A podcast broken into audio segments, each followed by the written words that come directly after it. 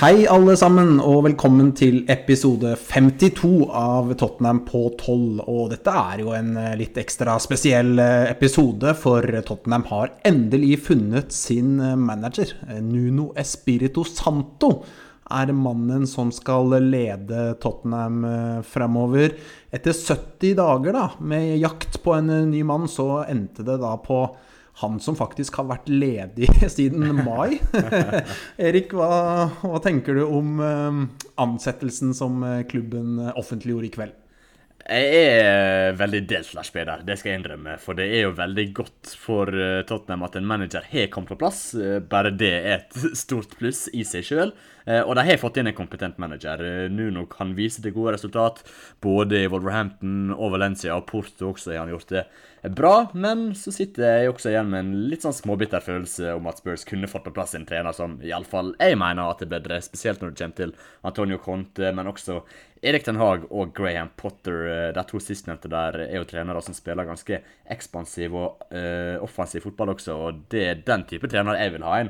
Uh, det får ikke en menu nå, ja, han er en god trener, men at det skal bli spesielt underholdende, det tror ikke jeg. Men selv om jeg er ganske delt, så kunne jo situasjonen vår uh, verre. Jeg gleder meg til å se hvordan dette prosjektet kommer til å spille seg ut. Jeg er ekstremt spent på å se hvordan dette kan gå, for jeg tror jeg skal kunne forvente en topp fire-plassering enten kommende sesong eller sesongen etterpå. Iallfall om vi får på plass forsterkninger i de rette posisjonene. Men samtidig syns jeg det er veldig vanskelig å lese hvordan tida til Nuno i Tottenham blir. Så nei, jeg aner ikke hva som kommer til å skje, Lars Peder, men jeg er utrolig spent på å se hva som skjer i tida framover. Ja. Nuno Espirito Santo har eh, signert en toårsavtale med Tottenham. Eh, det betyr at eh, hans avtale med Tottenham går ut samtidig med Porcettinos avtale ja. i eh, PSG. Kanskje ikke tilfeldig, eller? Nei, altså, det, det, er ikke mulig, det. Livi var jo gira på å få en Porcettino igjen allerede nå, så en skal jammen ikke slå fra seg tanken om at han kommer inn igjen i 2023. Det, det hadde iallfall jeg likt å se, og muligheten er jo åpen for det. Ja, Men det at de da ender på en som har vært ledig siden mai. Ja. Men så har de likevel brukt så lang tid før han ble klar. Hva sier det deg? Det sier meg at det har vært et kaos uten like i uh, vår kjære fotballklubb. Uh, det har vært en fryktelig rotete managerjakt. det må en absolutt kunne si. og så tror jeg dette ble veldig påvirka av at Paratici liker Nuno veldig godt. Så når Paratici kom inn, så ble Nuno et. Et av de største måla eh, blant trenere å få inn. Eh, og da ble det ganske greit å lande det eh, til slutt. For jeg tror ikke Livi så på han som ei, ja, en av de beste tre, fire, fem løsningene før Paratici kom inn. Så jeg tror det snudde hele situasjonen på hodet. Paratici ville jo ha han inn i Juventus også på et eller annet tidspunkt. Husker ikke helt når, men han ville iallfall det. Så jeg tror det var det som gjorde det. Men denne managerjakta har jo vært ei fadese, og jeg er fryktelig glad for at den er over, Lars Peder. Ja, det har vært en føljetong av dimensjoner, altså. Men nå er eh, manageren endelig på plass. Men eh, hva er det Tottenham får her, da? Altså hva står eh, Nuno for sånn fotballmessig, Erik? Han eh, er jo det jeg må kunne kalle en vaskeekte trebackslinjemann. Han har spilt fryktelig mye 3-5-2 og 3-4-3. Iallfall de to første sesongene Wolverhampton var oppe i Premier League, så fra og med 2018 til 2020 ca. Prøvde seg litt på ei firebackslinje forrige sesong, men det mm. fungerte mm. ganske dårlig, vil jeg si. Så jeg tipper vi får ei trebackslinje eh, med han. Og Nuno er rett og slett veldig god på å lage et solid defensivt system. Alle kjenner rollene sine i laget, så det blir et solid fundament. Det blir det. Eh, og så eh, er jeg spent på hvordan det blir framover i banen. Jeg tror Livi ble overbevist eh, da Paratici viste til Valencia-laget hans i 2014-15-sesongen. Da tok jo de en sterk fjerdeplass i La Liga, der de var veldig solide bakover. Slapp bare inn 32 mål, faktisk. Eh, og samtidig skåra de ja, det vi må kunne kalle respektable 70 mål. Eh, vant hele 22 kamper denne sesongen. Tapte bare fem. Havna på 77 poeng, som er veldig veldig bra. En god prestasjon av Nuno og Valencia. Og det solide forsvaret er jo fortsatt til Nuno. Han fikk jo faktisk Skodran Mustafi og Nicolas Otamendi til å se bunnsolide ut den sesongen. Mye pga. det gode systemet han hadde fått på plass. Eh, og det gjorde jo at de to fikk overganger til Premier League for store summer uten å levere skikkelig opp til forventningene uten å måtte Mendy kanskje i en sesong. Så han er god på å få middelmådige stoppere til å se god ut. Det kan jo passe dette Tottenham-laget ganske bra.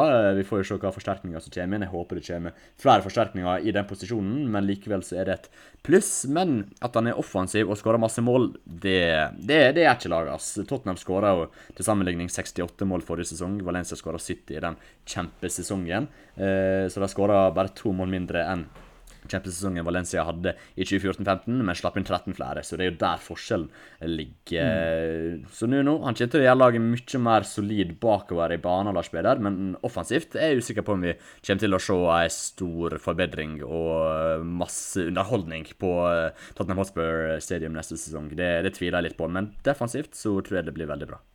Ja, Du nevnte at Nuno ofte tyr til eh, tre mann bak. Han spilte vel 4-4-2 eh, i Porto og 4-3-3 i Valencia. Altså har han vel vært litt eh, innom fire bak nå sist sesong i Wolverhampton. Så det tyder jo på at han, han er jo egentlig kanskje ikke så låst Nei. til tre bak som, som, det man kanskje kan få inntrykk av etter, etter noen sesonger i Wolverhampton. Det blir spennende å se hva han kommer til å lande på i, i Tottenham. Mm. Um, Livi da, uh, sa jo i et intervju til fansen etter sesongslutt at klubben nå måtte finne tilbake til røttene sine. At det innebærer å spille offensiv fotball, attraktiv fotball, bruke unge spillere. Um, når livet sier vi må tilbake til klubbens DNA og spille attraktiv fotball, så tenker man kanskje ikke først og fremst på Wolverhampton da, under Nuno, eller hva, hva sier du? Nei, en, en, en, gjør jo ikke det. Det er et veldig solid lag bakover i banen. Iallfall de to første sesongene de var oppe i Premier League. Men offensivt, nei, ikke spesielt underholdende. Selv om det var noen kamper der de virkelig eh, ja, styrte opp intensiteten i spillet sitt og skåra flere mål. De hadde jo en 3-2-kamp mot Man City, annet. Eh, 2018-19-sesongen, om jeg ikke husker helt feil. Så de er kapable til å skåre en god del mål i enkeltkamper, men over tid og over flere kamper så er ikke Nuno sine lag uh, ja, frittskårende. Det, det kan ikke en si. Så jeg syns det er merkelig eh, når Levi går ut og sier at de må tilbake til røttene sine, DNA-et sitt, som er å spille flytende, fri angrepsfotball. For det, det får han her. altså Nuno er en god manager, men det er ikke det en får, så det er en rar fitt sånn sett. Og det viser jo bare hvor uh, ukonsekvent uh, dette søket etter ny manager har vært, Lars Peder. Ja. Jeg skrev litt med Chris Berba på Twitter før eh, innspilling. Han følger Premier League tett og har også hatt et ekstra øye til Wolverhampton faktisk de siste sesongene. Så jeg tenkte jeg skulle gjengi litt det han skriver. Han har en del interessante tanker om våre nye manager. Eh, først så skriver han litt om spillestilen vi kan forvente oss under Nuno. Eh, og da skriver han at eh, spillestilen i Wolverhampton har vært i hvert fall gått ut på bredde fremover. der mm. wingbackene spiller store roller. komplementert med angripere som er gode på å drible og holde ballen. Ofte en trebackslinje, som du var inne på, Erik, men som blir til fem bak når de ikke har ballen. Mye kontringsfotball. Eh, men jeg syns han tilpasser hvor mye de har ballen ut fra motstander, eh, skriver eh, mm. Berba. Så samme som Mourinho er fundamentet et sterkt forsvar, men wingbackene fortsatt en viktig del av angrepet og forholdsvis mye frihet for de tre fremste på banen. Ikke de mest fargerike alltid på midten og bak, men hurtighet og driblesterke spillere fremover i banen. Kompakte når de ikke har ball, og mye bredde uten. Han eh, skryter også av eh, Nunos eh, evne til å utvikle spillere og få det beste ut av det han har. Beste eksempelet er Cody, som var en middelmådig championship midtbanespiller, men som har blitt til den, en av de viktigste forsvarsspillerne og en av de bedre stopperne i Premier League, etter hans mening. Eh, samme med Adama Traoré, som driblet bedre enn de fleste og var raskere enn alle, men som hadde null sluttprodukt. Og de siste sesongene i Premier League er han blitt en fantastisk angriper og en fantastisk spiller. gjorde han til wingback først, men nå er han én av tre foran. Så han er flink til å utvikle spillerne hele tida, påpeker eh, Berba. Eh, og så gjør han eh, veldig gode kjøp, skriver han, med god hjelp av Mendes. Men det er jo agenten Og det er jo agenten hans fortsatt, da. Mm. Um, og Berba har jo sagt lenge at uh, han mener Nuno er klar for en større jobb. og han syns dette er en spennende ansettelse for Tottenham. Og han, han sier også at han hadde Nuno på, på, sin liste etter Mourinho i United, faktisk. Um, så ja, han legger også til at han uh, syns Nuno er en god taktiker som spiller på styrkene til spillerne sine. Um, så det er jo i hvert fall en del positive ord her da, fra Berba. Ja, absolutt. Eh, og jeg syns han er rett. Jeg er enig i resonnementet til Chris Berba der. Jeg syns det er interessant det han sier med eh, angriperne. At de ofte er ofte litt sånn Det er de tre i lag, og ikke så mange andre, egentlig. De er litt sånn eh, oppe der for seg sjøl eh, og har frihet til å gjøre det de vil. Men eh, jeg har en liten følelse av at angriperne ofte blir isolerte i Nuno-lag. Litt som vi har sett under Mourinho, at eh, resten av mm. spillerne er lengre nede i banen, mens to-tre angripere skal gjøre mm. det meste annet. Så kommer jo dette med wingbackene, da, når en ser på uh, iallfall 2019-2020-sesongen så var jo Doherty ekstremt involvert uh, offensivt. Skåra mål, assisterte, uh, kom seg til mange store sjanser, uh, rett og slett. så ja, det blir, det, blir, veldig veldig spennende å følge med på hvem som blir nøkkelspillere også kommende sesong. nevnte jo Doherty der. Han kan jo få en renessanse, var jo veldig god under Nuno.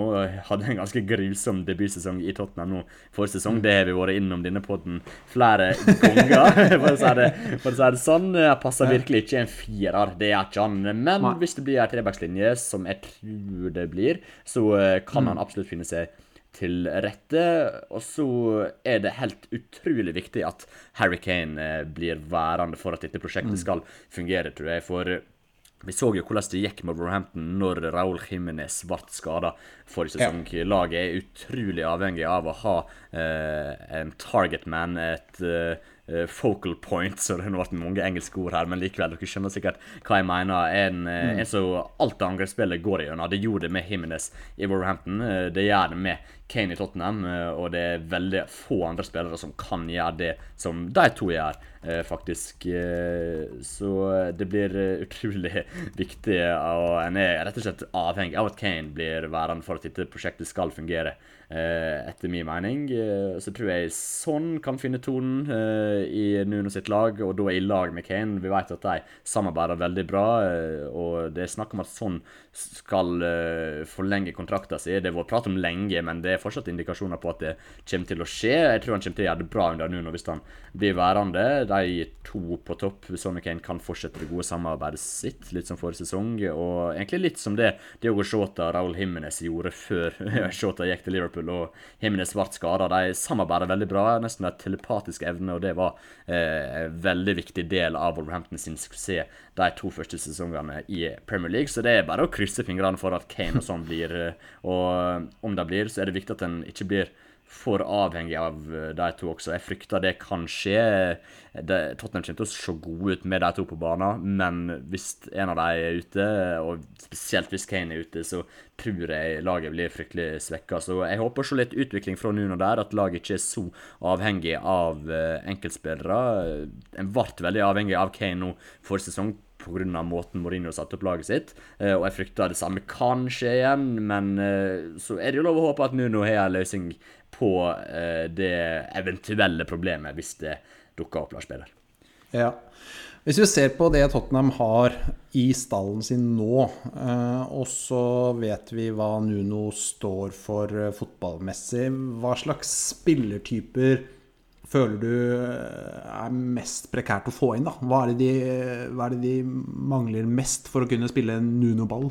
Eh, jeg syns det er interessant med midtstopperplassen. For som jeg nevnte i stad, så har han jo gjort ganske middelmådige midtstoppere til gode tidligere. Så hvis en hadde fått inn en annen manager, så tror jeg faktisk at midtstopperplassen hadde vært mer prekær. Eh, Misforstå meg rett, den er fortsatt veldig prekær. Jeg må få inn nye midtstoppere, men kanskje ikke i like stor grad som før, men fortsatt i stor grad, for å være helt eh, klar der. Eh, så ja, jeg, jeg veit egentlig ikke helt. Jeg må kanskje gjøre litt mer research før jeg tenker ut uh, typer.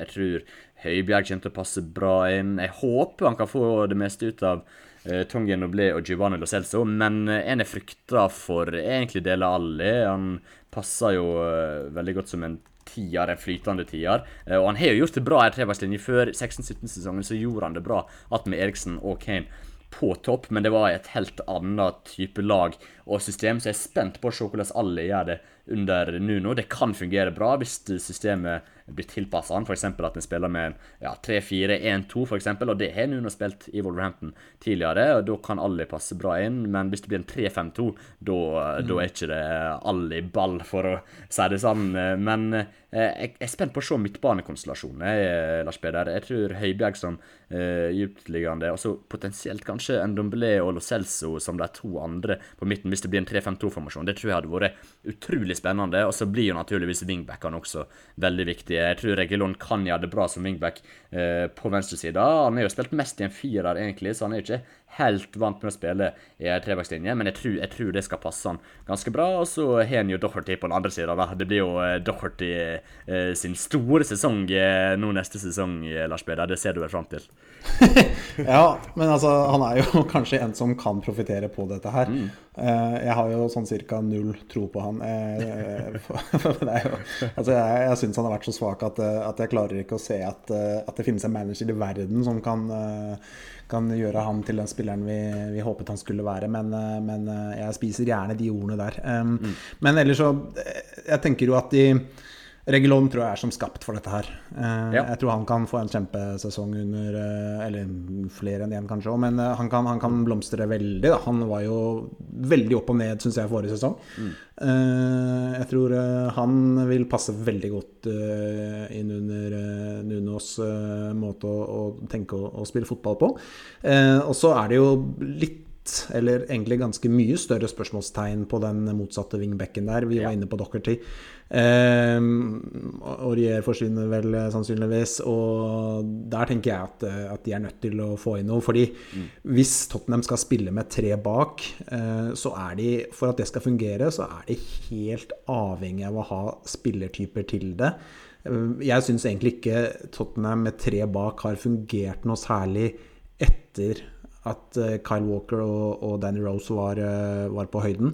Mm. Um, de har jo forsøkt en del de senere årene òg, men jeg syns stort sett alltid det har Det har endt med dårlige prestasjoner. Så en høyre wingback ja. mener jeg er veldig viktig. Og så tenker jeg også litt at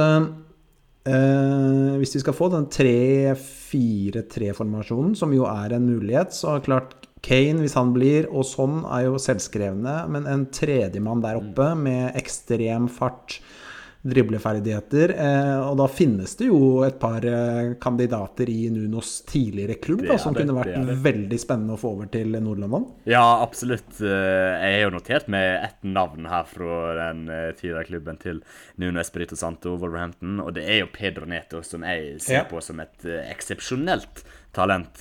Som du sier, Lars Peder, utrolig rask, veldig bra rykk, veldig god dribleferdigheter. Rett og slett en deilig, deilig fotballspiller som jeg tror fort kan eksplodere etter hvert. Altså, det er et verdensklassetalent vi prater om. Som, som han kunne kommet inn dørene eh, på Tottenham Hotspur Stadium, så hadde det vært ei strålende signering. Og akkurat der tror jeg det kan hjelpe å ha fått inn eh, Nuno. Han kan nok mm. prøve å overtale Neto. Og så er han Neto kanskje Mendes klient, jeg veit ikke helt, men det er jo kanskje en link der som kan hjelpe også. Og det er jo et interessant punkt det også, at Jorge Mendes eh, har fått en fot innenfor døra i Tottenham. Eh, jeg har sagt det flere ganger inn på den, jeg liker det egentlig ikke. Eh, for trenere som er klienter av Mendes, bruker å kreve spillere som også er klienter av Mendes, fordi mm. han er såpass stor innflytelse, tror jeg. Eh, og det at overganger skal være så styrt av hvem som er agent for vedkommende, altså hvem som er agenten til spilleren, det er ikke en strategi eller en situasjon jeg er spesielt glad i, iallfall.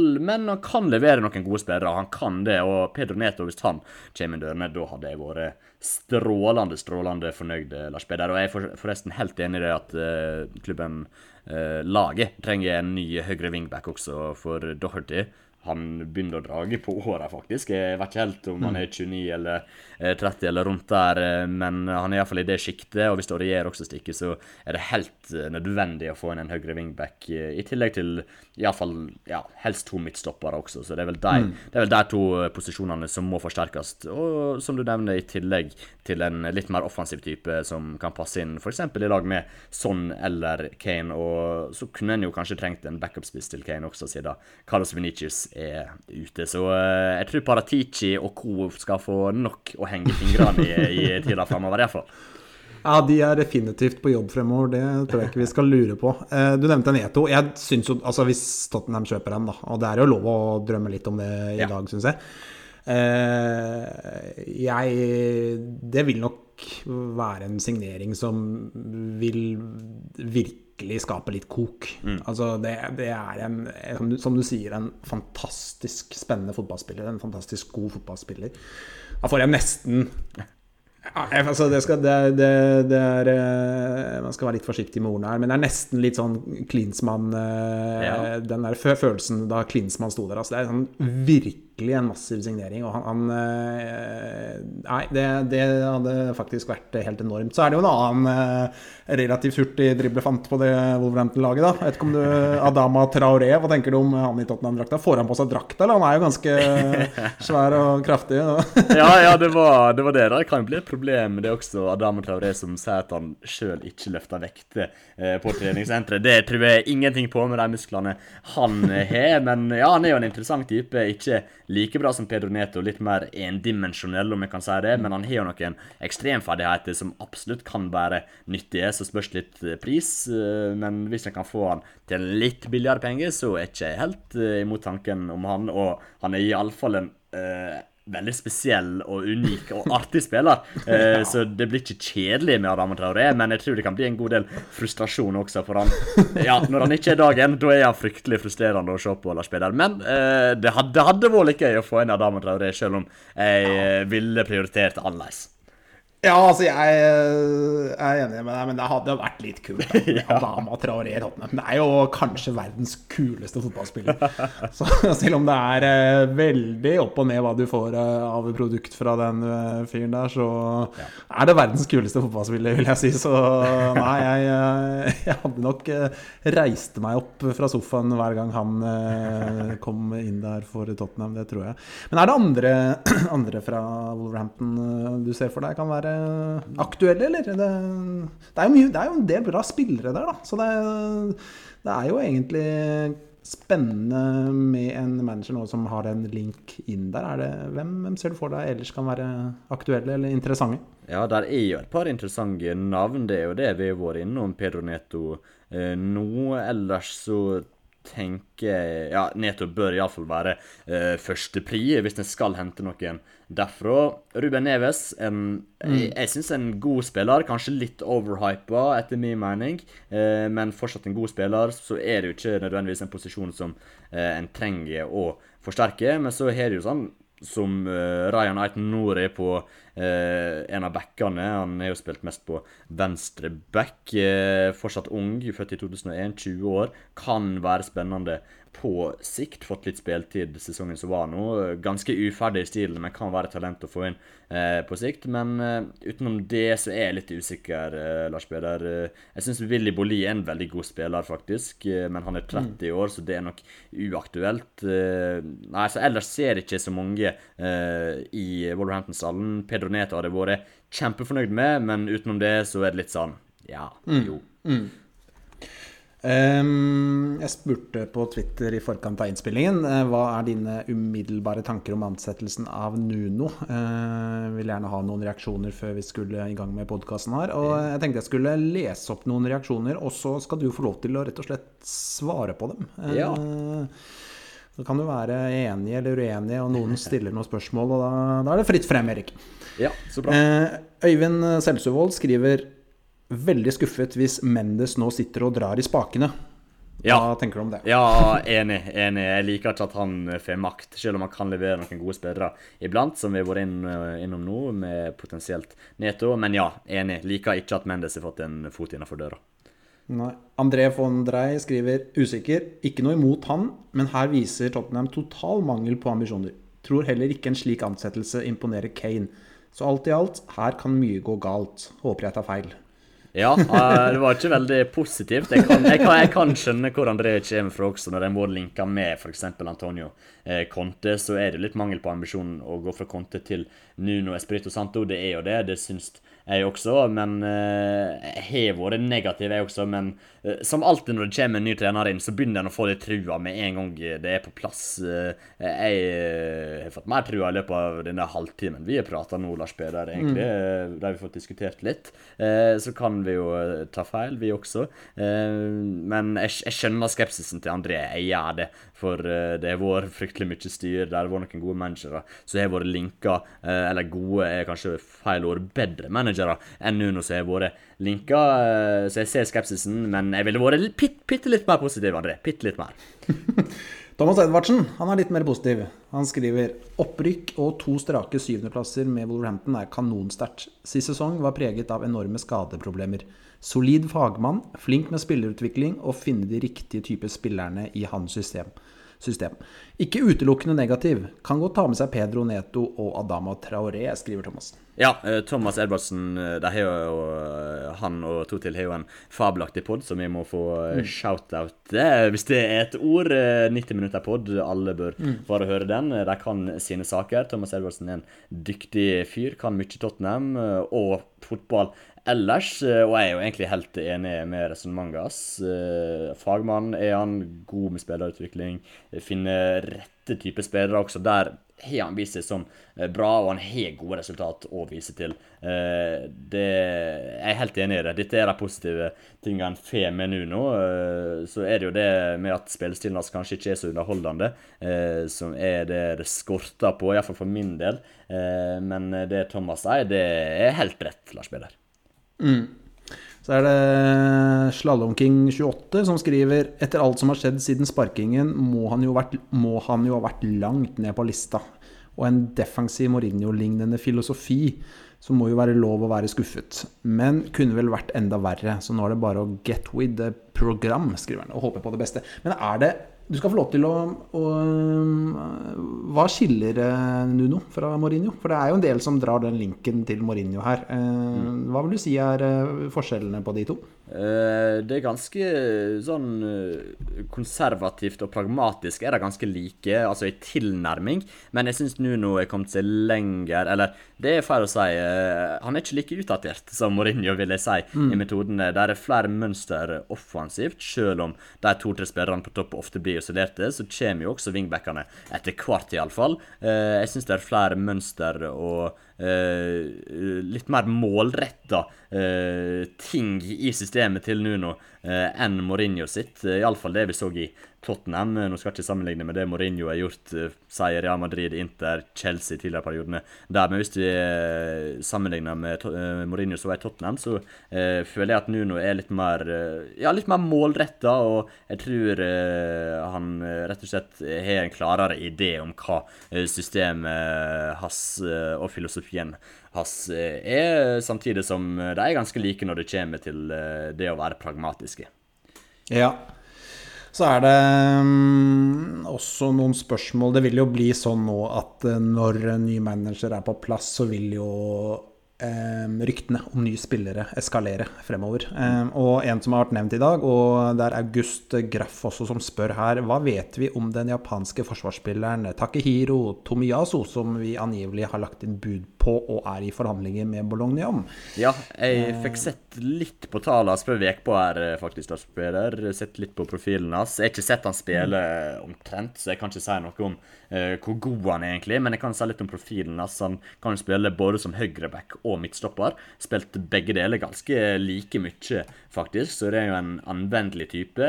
Og så er det jo veldig vanskelig å lese hvor god en midtstopper er ut ifra statistikker, men jeg har prøvd å se på litt uh, tallene. 1,88 høy, ganske god i lufta, vinner 2,9 dueller i lufta per kamp. Det var tredje mest i Bologna-laget forrige sesong, så det er jo en veldig nyttig egenskap å ha i laget sitt. Eh, ganske mange avskjæringer, 1,7 stykk. Jeg har et lite inntrykk av at han er Ganske god til å bryte foran en angriper, f.eks., og lese ballbaner. Eh, 3,3 klareringer, som var delt flest i laget, så han rydda jo opp i egen boks, tydeligvis. Og eh, skåra to mål forrige sesong, hadde en XG på 2,29, så det var to fortjente skåringer. Så en liten måltrussel der, faktisk, eh, og kunne med litt flaks fått med seg en assist også, siden han sto igjen med 0,43 expected assists forrige sesong.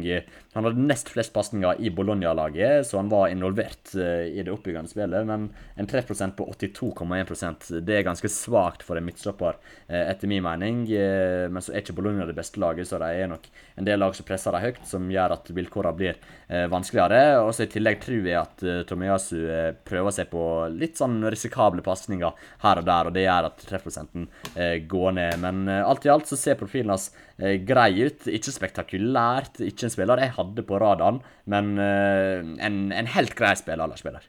Ja, jeg har, eh, jeg har, sett han eh, Jeg tror nesten ikke jeg har sett han selv, men jeg har lest meg litt opp i dag, jeg også. Og eh, skal være fysisk, fysisk bra.